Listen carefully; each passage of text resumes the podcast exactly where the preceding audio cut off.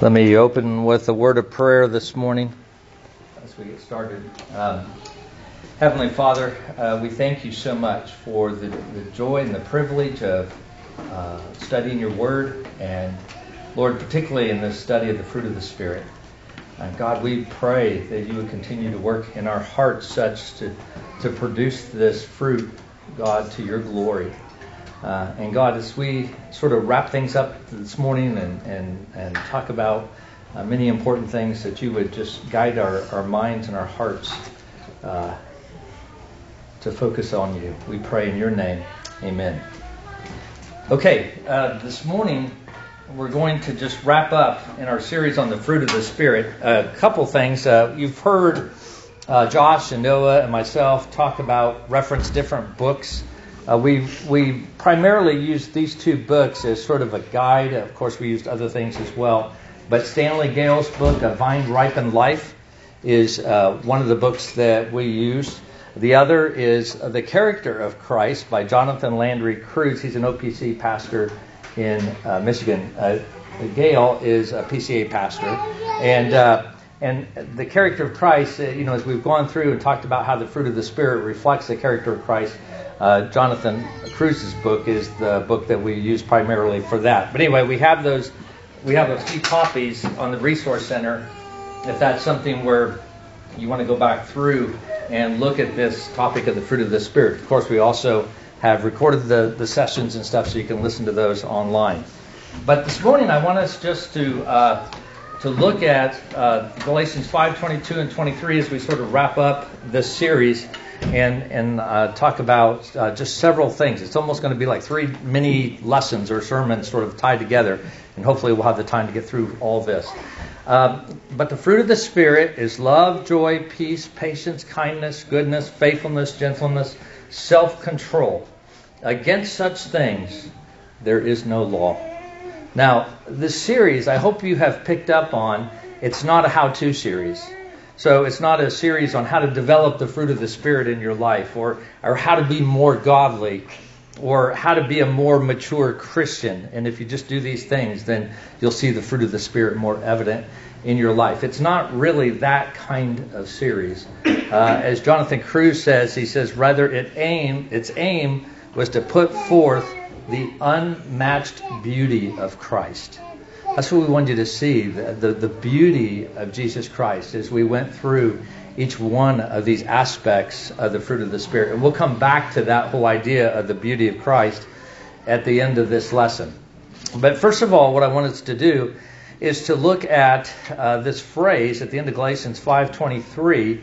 Against such things there is no law. It'd be very easy to, to, to talk about the fruit of the Spirit, but not really think about that statement. I mean, I think we have to ask ourselves, and I want you to answer this if you like, as we think about this. Why do you think that Paul, you know, includes that phrase, against such things there there is no law? You know, how does this phrase sort of fit in the context of the book of Galatians? You guys are are fairly mature believers, and I think you probably have an idea of what the argument is in the book of Galatians.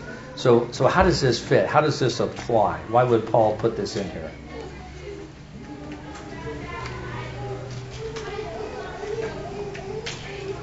What's what's the problem in the church at Galatia?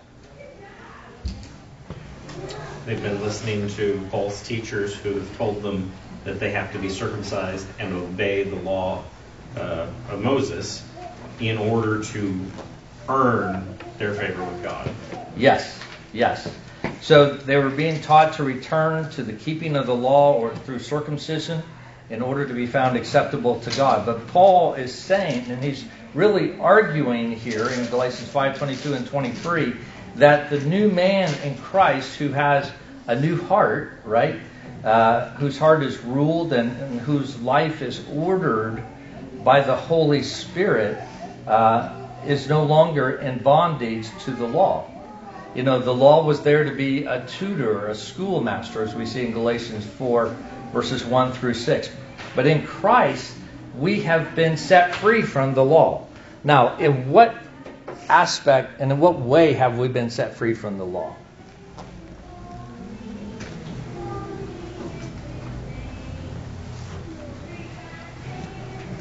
Well, he, Christ has fulfilled the law, and so it's. I'm not sure where I'm going with that. Sorry. No, no, you're you're fine. You're on the right track. Um, Yeah, go ahead, I Ben. was gonna say, he's fulfilled all the different parts of the law, but like the ceremonial law now has been fulfilled to the point that's no longer needed. Right.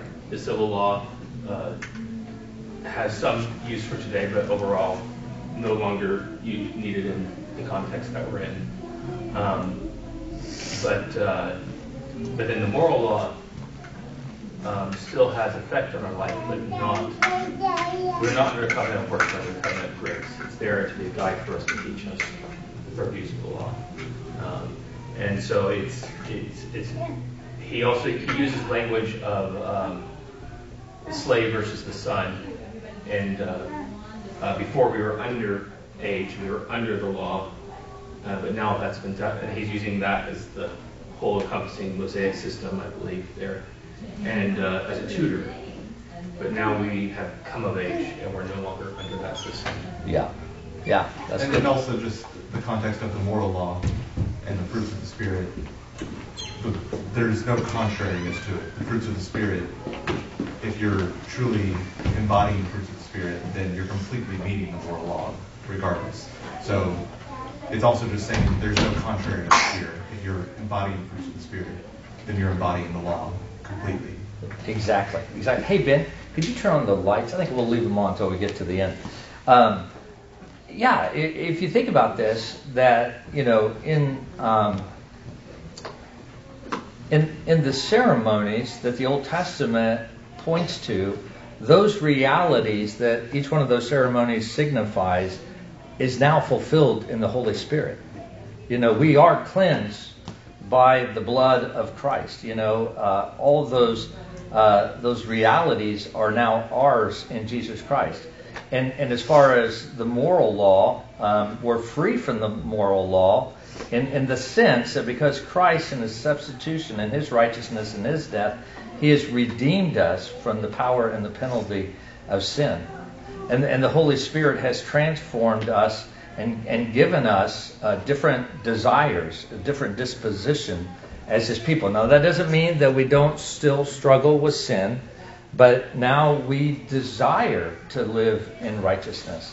And, and where God com- gives us His commandments, we no longer see them as a burden, but as a, a joy to be obeyed. As the scriptures talk about the perfect law of liberty, um, it's a delight to uh, comply with the law of God.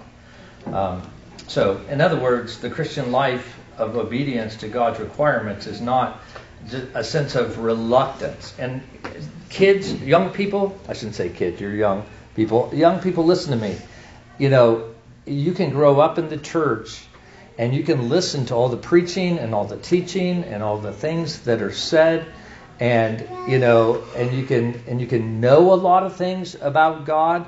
And you can feel pretty good about yourself. But you at the same time can also have a heart that is not zealous for God's word or to have a relationship with God. You know, you, you can you can look good on the outside, but on the inside, if your heart has not been changed and the Spirit of God has not given you those new desires, then you'll feel sort of this tension in your life. And you, you see young people who grew up in the church from the time that, you know, they were baptized in the church, right? Like Nailita was just uh, last week. And, and then they get to be their teenage years and, and they're wrestling in, in their faith. Or maybe they're not wrestling so much. Instead, they're really listening, living a duplicitous life. They're living one way at church, but you know the, uh, the the desires that they have, for the things of the world, and the friends that they spend with, and the conversations they have, looks very unchristian. And so, you know, it's the way you can tell if one of the ways you can tell if a person's heart has been changed is that God will begin to change their desires and, and what they set their affections on and what they love. And so, as the Holy Spirit changes our hearts, there's that sense in which we surrender our thoughts and our affections and our wills to Him. And so the Christian looks to God and he loves Him because He's good. and, and what He has, has done for us. And, and, uh, and He takes pleasures in those things that God commands. And so we see God's commands as uh, are like friendly guides in one sense uh, to assist us in finding the way uh, that we should live our lives. That that we understand that uh, viewing the law of God is something that keeps us from doing what we want to do because He's changed our desires. It no longer is restricting our pleasures um, or demanding a hard and painful service or, or threatening us with extreme patience, but they help us to uh, in our pursuit of true happiness in the world and in the eternal life to come. And so the heart, which is uh, that we have, is now full of the fruit of the Spirit. As Chase said, there's there's not a contradiction between the law and the fruit of the Spirit. You know, that love, the joy, peace, patience, kindness, all these things that the, the Spirit is developing in us has been uh, uh, has been converted from its natural tendencies of adversity to God to delight in Him and to want to obey Him. So the Christian is set free from the law uh, not by the destruction of the law, because Christ came to fulfill the law, not to destroy it, but by changing the desire of the believer to seek to conform to the law because he wants to do so, because God has done that. So even in our struggle with sin, you know, there for the Christian there is still a desire to obey. That doesn't mean that we don't sometimes we're not sometimes tempted to desire sin and, and to follow that. And we may even give ourselves over to sin for periods of time. But for the believer, there will always be that work of the Spirit uh, to desire to obey God and to follow His law. So a life led by the Spirit cannot lead to uh, unrighteousness and, to a licentious life, you know, nor does it lead to a legalistic life. It's it's sort of like saying that uh, I have this uh, fountain over here that has fresh water, but I'm expecting salt water to come out of it. It just doesn't happen. If the Spirit of God is working in our lives, then our lives will uh, desire to follow the law of God. And so, you know, um, I, I, just wanted to make that point as, as we think about Galatians 5 because Paul has put that phrase in there. Any questions about that or any comments? I think that's probably pretty commonly known uh, uh, amongst uh, you. So I appreciate that little review and reminder that, that we might have uh, as believers. But I want us now to sort of look at, you know, we talk about the fruit of the Spirit, and, and I hope I'm not taking this analogy, you know, too far. Uh, but you know, I just sort of want us to think about the soil in one sense, in which the the fruit of the Spirit grows. Okay, and, and I'm not trying to go beyond the Word of God or anything like that. So, you know, I hope that analogy doesn't trip you up or anything. But, you know, sometimes we talk about, especially people who love gardening and stuff, and I'm not that person who loves gardening, but I have children who love to do that kind of stuff. And they talk about growing things organically and, you know, all the soils and having things just right and stuff. And I would say, if you were going to talk about the fruit of the Spirit, uh, it would be a grace grown life a grace grown life. Because if, if we're going to see the fruit of the Spirit in our lives, we have to, first of all, by grace, be attached to the vine. You know, we talked about at the beginning of this series, uh, the vine ripened life, you know, from Stanley's book. You know, he, he makes that comment, you know, where, where Jesus in John 14 and 15 talks about how we need to abide in Christ, that we are like the uh, we are the branches on the vine. Christ is the vine. He's the one that gives us life. So, you know, first of all, we have to be uh, new believers in Jesus Christ by grace. But, you know, we sort of wrestle when we get beyond that to say, what's this grace supposed to look like? Um, we know that sanctification is the work of God's grace by which we die more and more into sin and live increasingly under righteousness. But how does grace that rests fully on God yet involves us come into play? You know, there's sort of that relationship between what the Spirit is doing and what we are called to do.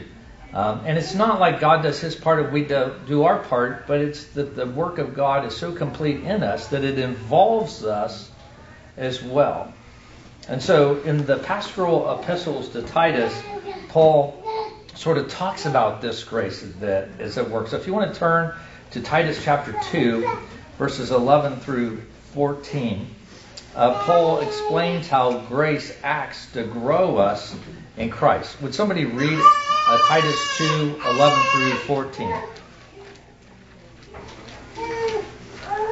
The grace of God has appeared, bringing salvation for all people, training us to renounce ungodliness and worldly passions, and to live self controlled, upright, and godly lives in the present age, waiting for our blessing, hope, the appearing of the Lord of our great God and Savior Jesus Christ, who gave himself for us to redeem us from all lawlessness and to purify for himself a people for his own possession who are zealous for good works. Okay, so um, Stanley in his book talks about how grace sort of works from three different vantage points in this text. Okay, he talks about present grace, he's going to talk about future grace, and then past grace. And if you look at the text, you'll you'll see that division. Look at verse 12. He talks about training us to renounce ungodliness and worldly passions, and to live self controlled, upright, and godly lives in the present age. Now, uh, the ESV says training us to renounce ungodliness. Okay, some of your translations, maybe that you read, will say teaching, and and teaching is not a bad translation. Okay, but it is the same Greek word that we find in Ephesians 6 4 where Paul tells fathers to bring up their children in the discipline or the nurture of the Lord. And there is a sense in which, as a father does that, he does teach his children, but he does more than just instruct them.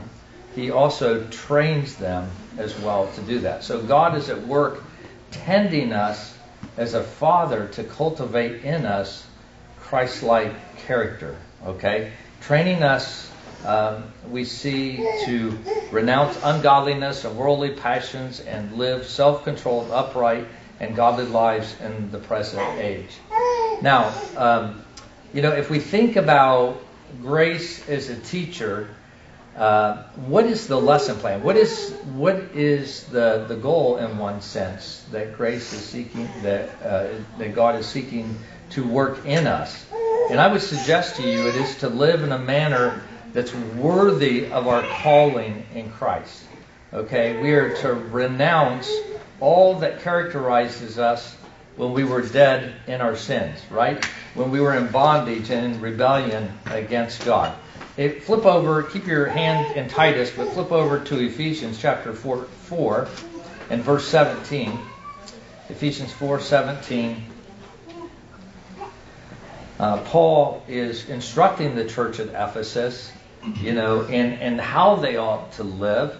And we see him, you know, uh, calling them to renounce all those things that, that characterized their life before they came to faith in Christ.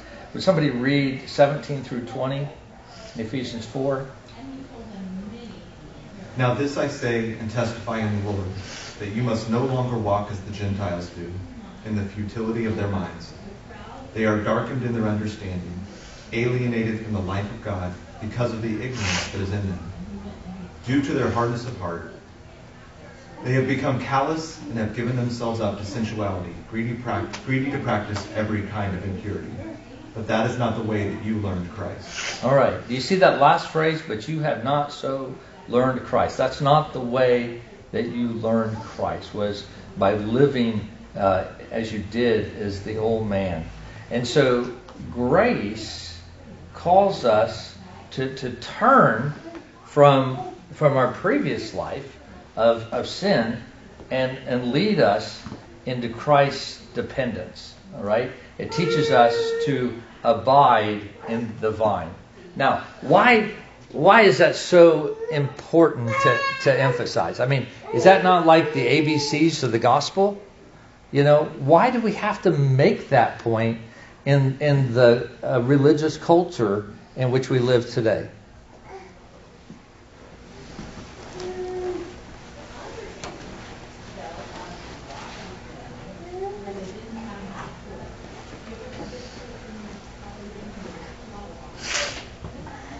Yes, Ben. What Sorry. was the question again? Well, okay, so, you know, here I am making the point that, you know, what grace calls us to is to forsake uh, the old man, the life that we once lived, you know, and uh, and I and I and I said as we look at that, you'd think, well, duh, that's sort of the ABCs of the gospel, right? But I think that's an important point to make in the the religious culture that we live in in America today. Why why is that the case? Well, I mean, a lot of a lot of churches or more mainstream churches have a unusually heavy emphasis on come as you are, and it's ju- it just stops there. Come as you are. It, there's no call to there, there's no call uh, to become more like Christ, and it's at, it's almost as if as you are is fine. You can just stay there. Yeah. Okay. Well, even here in Titus, he, he gives us the answer. Okay. If you don't continually strive to put off the old self and to put on the new self, and you just wait for the day when Christ will come to get your new self, you become hardened in heart and you become callous. You don't even realize, because that's the definition of callous, right? Is you lose sensation and you don't even realize that it, there's a problem. Yeah. So if you're not constantly striving to put on the new self and abide in Christ, then you won't even realize there's a problem. Yeah. Yeah. Good point. Good point. Anything else? Ben? I, I was going to say a lot what Chase was going to Yeah. say, um, but a slightly different way. It- it- There are cultural reasons why we need to emphasize that, especially today. Um, but uh, it's always something that needs to be emphasized because it is something that our hearts are uh, prone to wander. They are prone to uh, put the conscience, to harden the conscience at times. And uh, and, and I'm thinking of uh, 2 Peter 1. Peter says he's always going to remind us about these things, you know, supplement faith with virtue and all these other things going on down the list. But also, um, there was a book that we went through years ago called Respectable Sins by Jerry Bridges. A lot of the times there's those sins that we don't think of as sins, like we lose our temper just momentarily or something like that. And, uh, and those do harden our conscience over time when we give in to them. And uh, they, they might be something that we don't think of as sins, that the culture doesn't think of as sins, but they are offenses against the holy God. Right. Yeah. And so, you know, be, it, it is so easy to look out there and to see other churches maybe that are not really preaching the gospel, you know, at least not in the fullness of, of what we see in the gospel. And we could say it's needed for that, but it's also needed for our own sanctification. You know, because we can even be tempted, you know, just to overlook the, the sins in our own lives and just sort of to cruise along or to think, you know, uh, I'm fine. There's there's not a sense of of training. That that idea of training is there's intentionality there. You know, training us to renounce ungodliness and worldly passions. Are you training yourself? Uh, does you know? Are you walking in God's grace and allowing that grace to train you to do those things? You know, to forsake that that life that is before you. You know, the temptation, even for the Christian, can be sometimes just to cruise. And and what we don't realize is is there can be a sense in which, if we're not careful, our hearts can be hardened, as, as you guys said. So, really, really good points. Um, so you know, but but we need to understand that God calls us to that dependence of, on Christ. We can really do nothing apart from Him. In, in Christ, we can do all things according to His power that is worked within us. You know, we work out our salvation with fear and trembling because God is at work in us. Um, so uh, anyway, so that's that's our uh, our present grace. The future grace, then he talks about in verse 13, awaiting for our blessed hope, the appearing of the glory of our great God and Savior, Jesus Christ. Now, we live now, as a believer, we are to live now in light of eternity, you know, in light of what is to come. You know, we wait for that blessed hope. Here again, you know, so often in Christianity, the gospel has been reduced to how can the gospel just give you a, a, a, happier life here on this earth, which is really not what the gospel is about. So it's not about that. But if we understand the gospel as the Bible teaches us, it's something that we set our hope on. Grace has, has laid up for us riches and glory. Uh, ben referred to, to 1 Peter. In 1 Peter, we read that we have an inheritance kept for us, but we also see that God keeps us for that inheritance as well. Uh, that's all of grace. It is a gift of God's giving. The hope of eternal life is, is tethered to the grace of God and His saving purpose. Um, if you would, turn over to Second Thessalonians for a moment, if you would. Second Thessalonians chapter 1. Uh, Thessalonians talks a lot about, the letters that Paul wrote to the Thessalonian church talks a lot about future glory. Uh, and and look at Thessal- 2 Thessalonians chapter 1, verse 11, notice the role of grace in the finished product of God's sanctifying work. Would somebody read uh, verses 11 and 12? To this end, we always pray for you that our God may make you worthy of his calling and may fulfill every resolve for good and every work of faith by his power so that the name of our Lord Jesus may be glorified in you, and you in him, according to the grace of our God and the Lord Jesus Christ. Okay, so you, you see that uh, according to the grace of our God and the Lord Jesus Christ, that you see God working in us to make us worthy of his calling and, and fulfill every resolve for good and every work of faith by his power. Uh, so it is by God's grace. Would, Chris, would you also uh, skip over to chapter 2 and read verses 16 and 17 as well?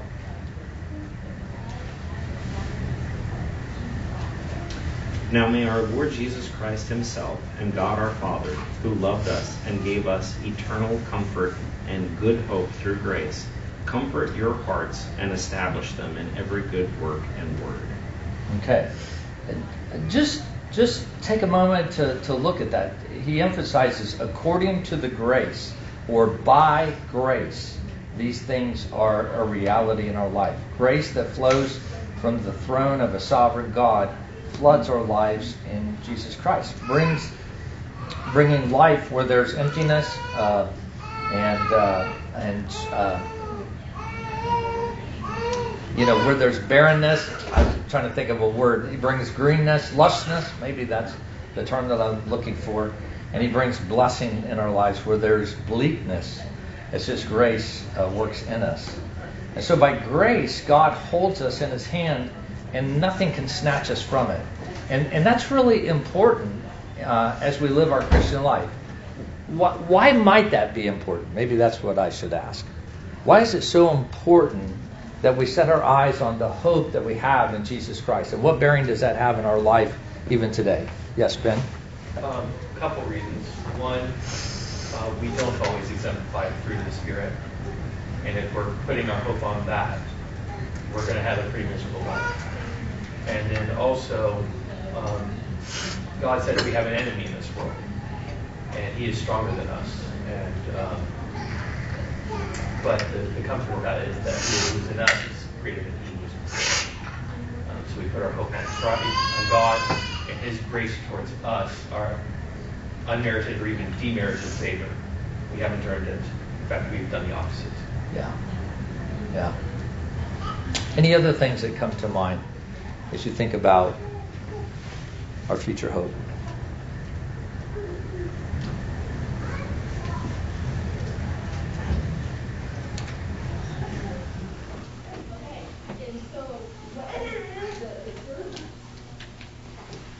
Well, there's a lot of things that, that we could mention. What, what Ben mentioned is is true, and and also I think you know we struggle in this world. And and because Satan is pressing in on us and stuff, we can become discouraged.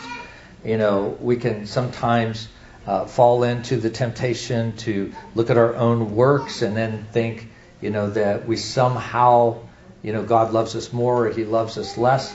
But if we understand that He not only has saved us, but He's already secured a place for us in heaven. This whole thing of our salvation is a sure thing.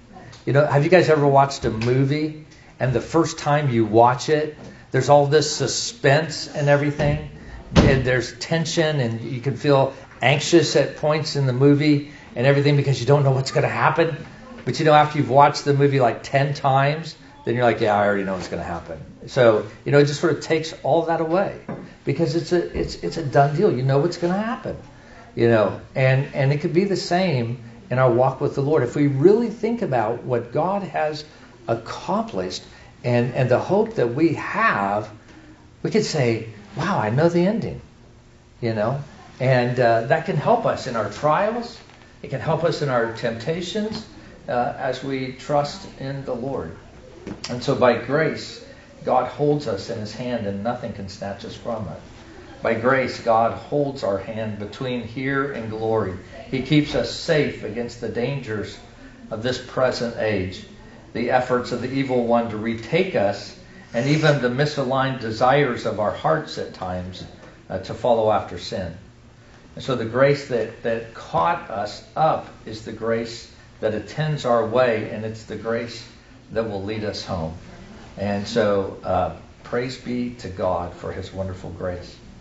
Now look at verse 14. Uh, he also uh, speaks about the grace in the past, who gave himself for us to redeem us from all lawlessness and to purify for himself a people for his own possession who are zealous for good works. So, after showing us the work of God's present grace and the certainty of future grace, Paul urges Titus to keep before those he pastors also the past grace of the Lord Jesus Christ. The grace is bound up in the accomplished mission of Jesus Christ. Um, he has accomplished that for us. And Paul identifies in Titus 2:14 a twofold cause of Christ's mission. First, he came to redeem us from every lawless deed. Okay? He, he came to, to make rebels adopted sons and daughters of God. Boy, we could just stop and dwell on that for a while. You know, He has so changed our hearts that He's taken us from being enemies to being His beloved children. He breaks the power of reigning sin in our lives, and, and He leads us as captives in His train, turning us uh, from serving idols to know and to serve the true and living God. So there's that sense in which He redeems us from those lawless deeds. But there's also a sense in which He purifies for Himself His own special people who are zealous for good work. So it's not just turning away from sin, but it's also grace so works in our lives to grant us new identities and new motives, new desires, if I could use the words that I used earlier when we looked at our first point. Um, by the Spirit, the law of God is removed as a burden weighing us down, and now that law is written on our hearts. We become zealots for God in, in service to His kingdom. And so we see the grace of God that's worked in the past, that's worked in the present, and will work in the future. And it is that grace you know, that will lead us home. Now, as we think about putting this together and we think about our own lives, um, let me use an illustration, if I could, from Stanley's book. Uh, he said, when my older son Luke was in his first year at Geneva College, uh, he was signed a dormitory roommate. And he said the contrast between his roommate and himself was very glaring. Uh, Luke uh, his son was very diligent in his studies. His roommate, on the other hand, barely cracked a book, oftentimes didn't go to class. And, and, uh, and likewise, or, or, as a result, I should say, uh, the roommate's uh, grades were very lacking. They reflected his lack of effort. He said, for both young men, the lessons were being faithfully taught by the professors. The difference, though, between Luke and his roommate was Luke showed up ready, willing, and expectant of being taught, and his roommate did not. Um, Stanley goes on, he goes, If grace is our teacher, it is incumbent upon us that we be good students. Right? That we be good students. So, uh, another way to say that is that we give ourselves or we take advantage of the means of grace that God has given us. And, and that involves, uh, and I, young people, I want you to hear me say this too. It involves more than just coming to church on Sunday or learning Bible stories in Sunday school or uh, learning to speak the lingo of a good Reformed church so you understand all the theological terms. It's more than just knowing theology. Growing in Christ is not merely a matter of accumulation of knowledge about Him, it means growing to know Him. It means growing to know Him. And you know, that, I would love to do that exercise, not just with our young people, but with all of us. To say to you, tell me about your God. You know, not just a, a theological definition of who God is, but I want to hear the story of, of who of what God has taught you from His Word and and and how you've seen that in your life. That you know God, that He has walked with you, and and that's evident from your answer. Um, as Peter closes his second epistle, he says in um, 2 Peter 3:18, "Grow in the grace and the knowledge of our Lord and Savior Jesus Christ. To him be glory both now and forever. And so, if we are to, you know, if we want to think about what do we do, you know, as, as we think about the fruit of the Spirit, you know, we don't produce that fruit in us, the Holy Spirit does, but we do abide. We do abide.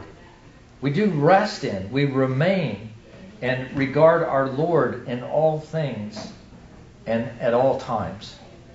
Uh, we need to sit at his feet and learn both what he says and the heart by which he says it.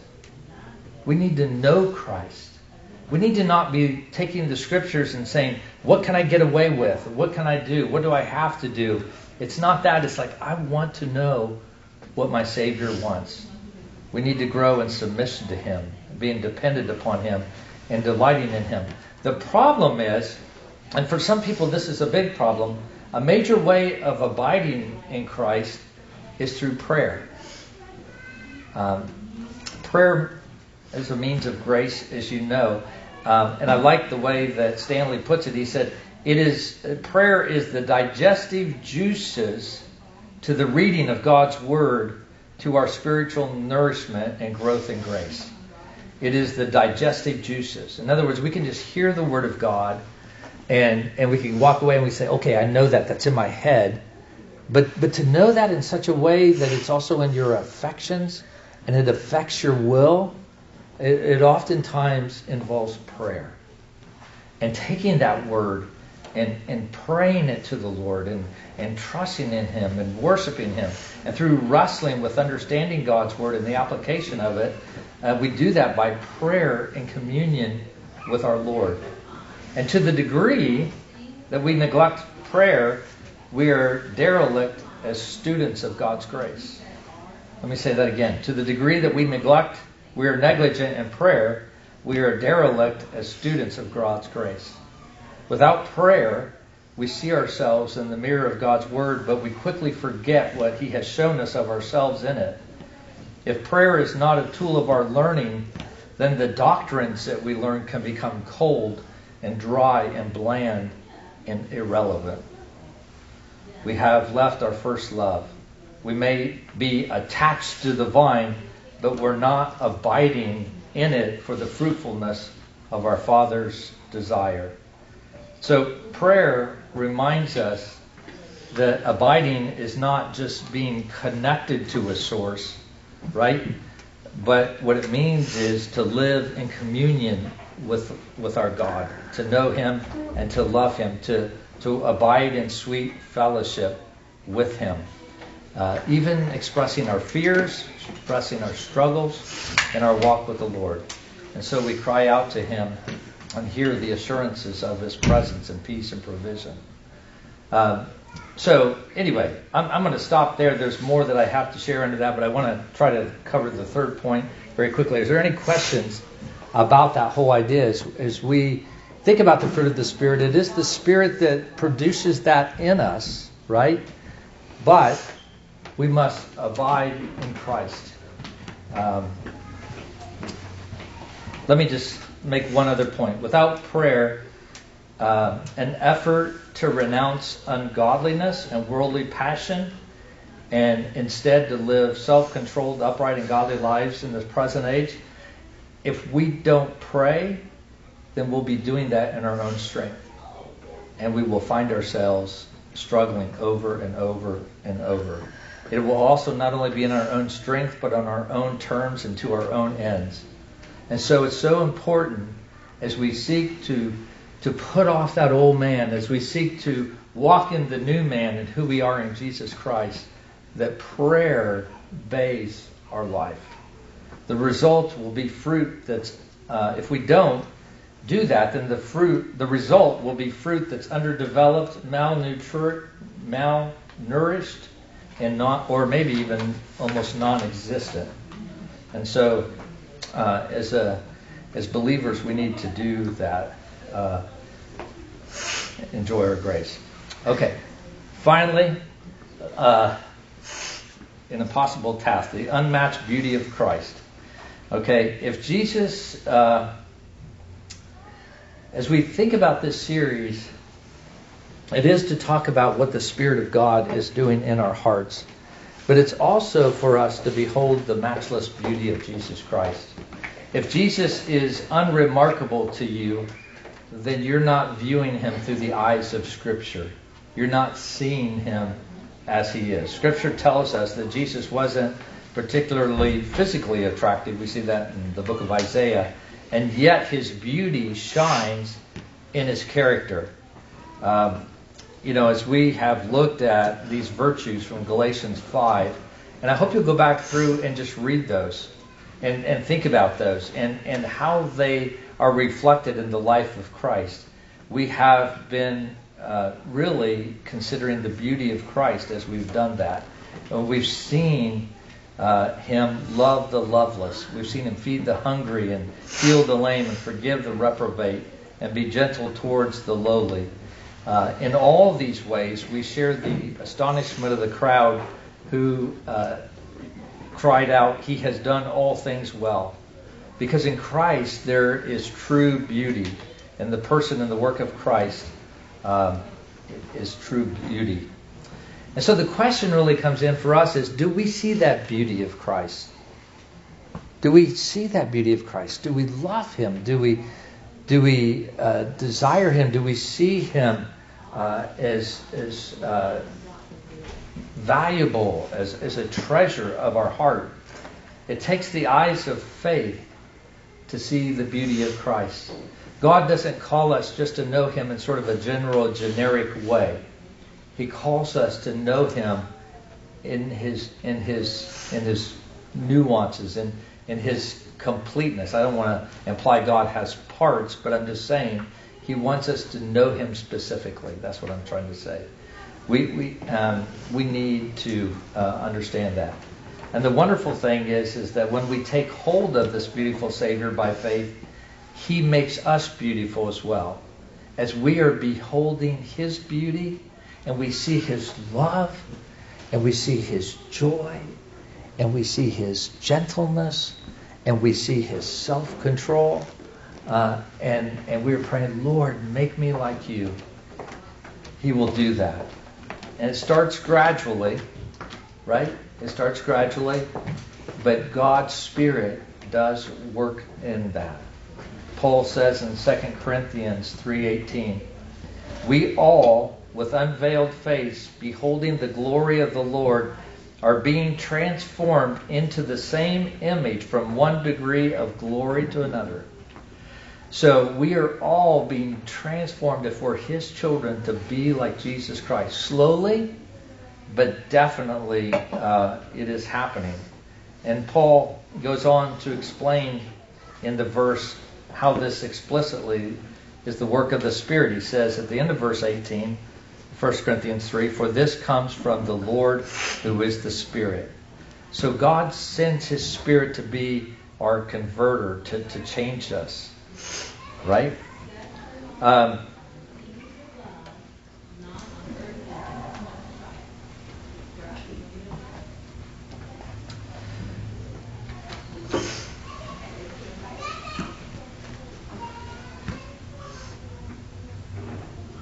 we all know that the Spirit will conform us uh, to be like Jesus Christ, okay? But sometimes we, we struggle with that. Sometimes we wrestle with that. Our doubts and our own continual failings in the Christian life uh, calls that into question for many of us. And some may even have wrestled, especially maybe some of you young people have even questioned, am I even a believer? Can, can I even know for certain if I am a follower of, of Jesus Christ? And so you have wrestled with that. And, uh, you know, um, and, and, and I understand that. But at the same time, there is a sense in which God is definitely bringing about uh, a change in our hearts. And it's a, it's a change that is, is permanent, that the Spirit permanently takes up residence in the heart of true believers, which means that the image of the very Son of God has been permanently placed upon us. I don't know if you ever think about that. But because the Spirit dwells in you, He will make you like Christ. Conformity to all of the beauty that is in Jesus Christ will take place. The fruit of the Spirit is in, inevitable to those who have the Spirit of God. So it's not will this happen, but it's when it happens and the degree to which it happens. Um, if we have Christ, we have His character too. Uh, 2 Corinthians 4.16 says, So we do not lose heart, Paul says. Though our outward outer self is wasting away, our inner self is being renewed day by day. So this morning, what I want to do is to encourage you not to permit your sin to tell you otherwise. Don't let your sin tell you otherwise. Satan is the great deceiver. He is the great condemner. He is there accusing you.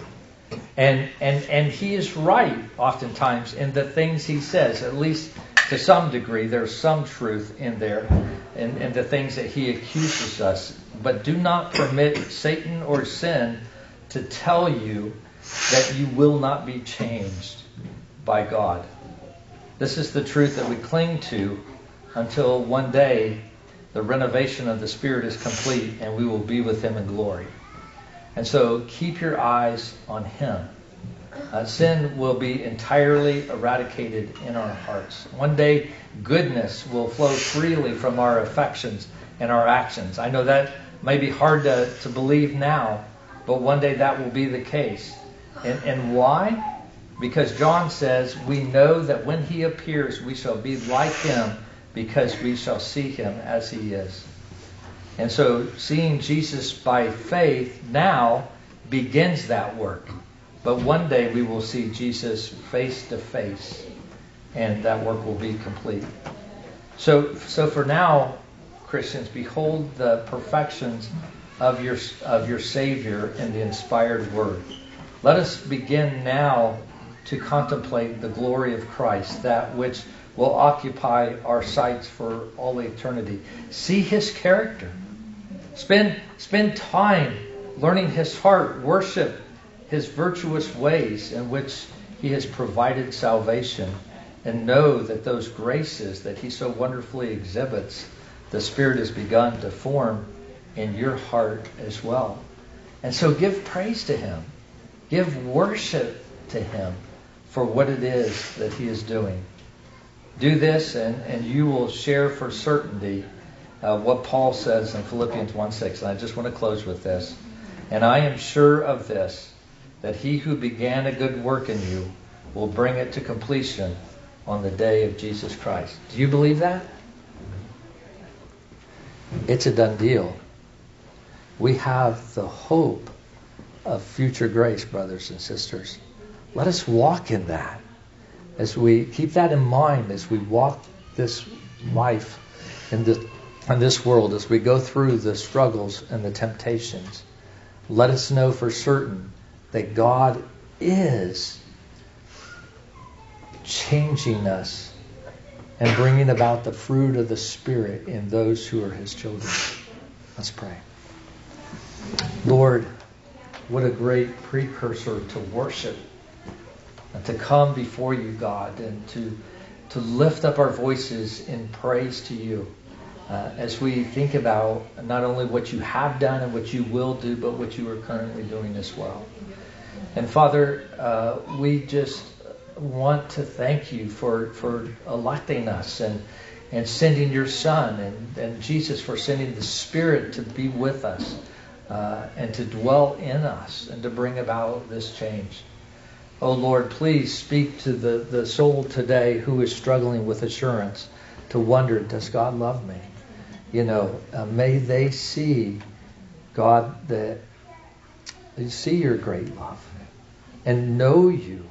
Lord, may we grow in prayer uh, to commune with you. Uh, uh not prayer exclusively, but coupled with your word and the sacraments of the church as well. God, to see the reality of Jesus Christ in our lives. We thank you, Lord, and pray these things in your name. Amen.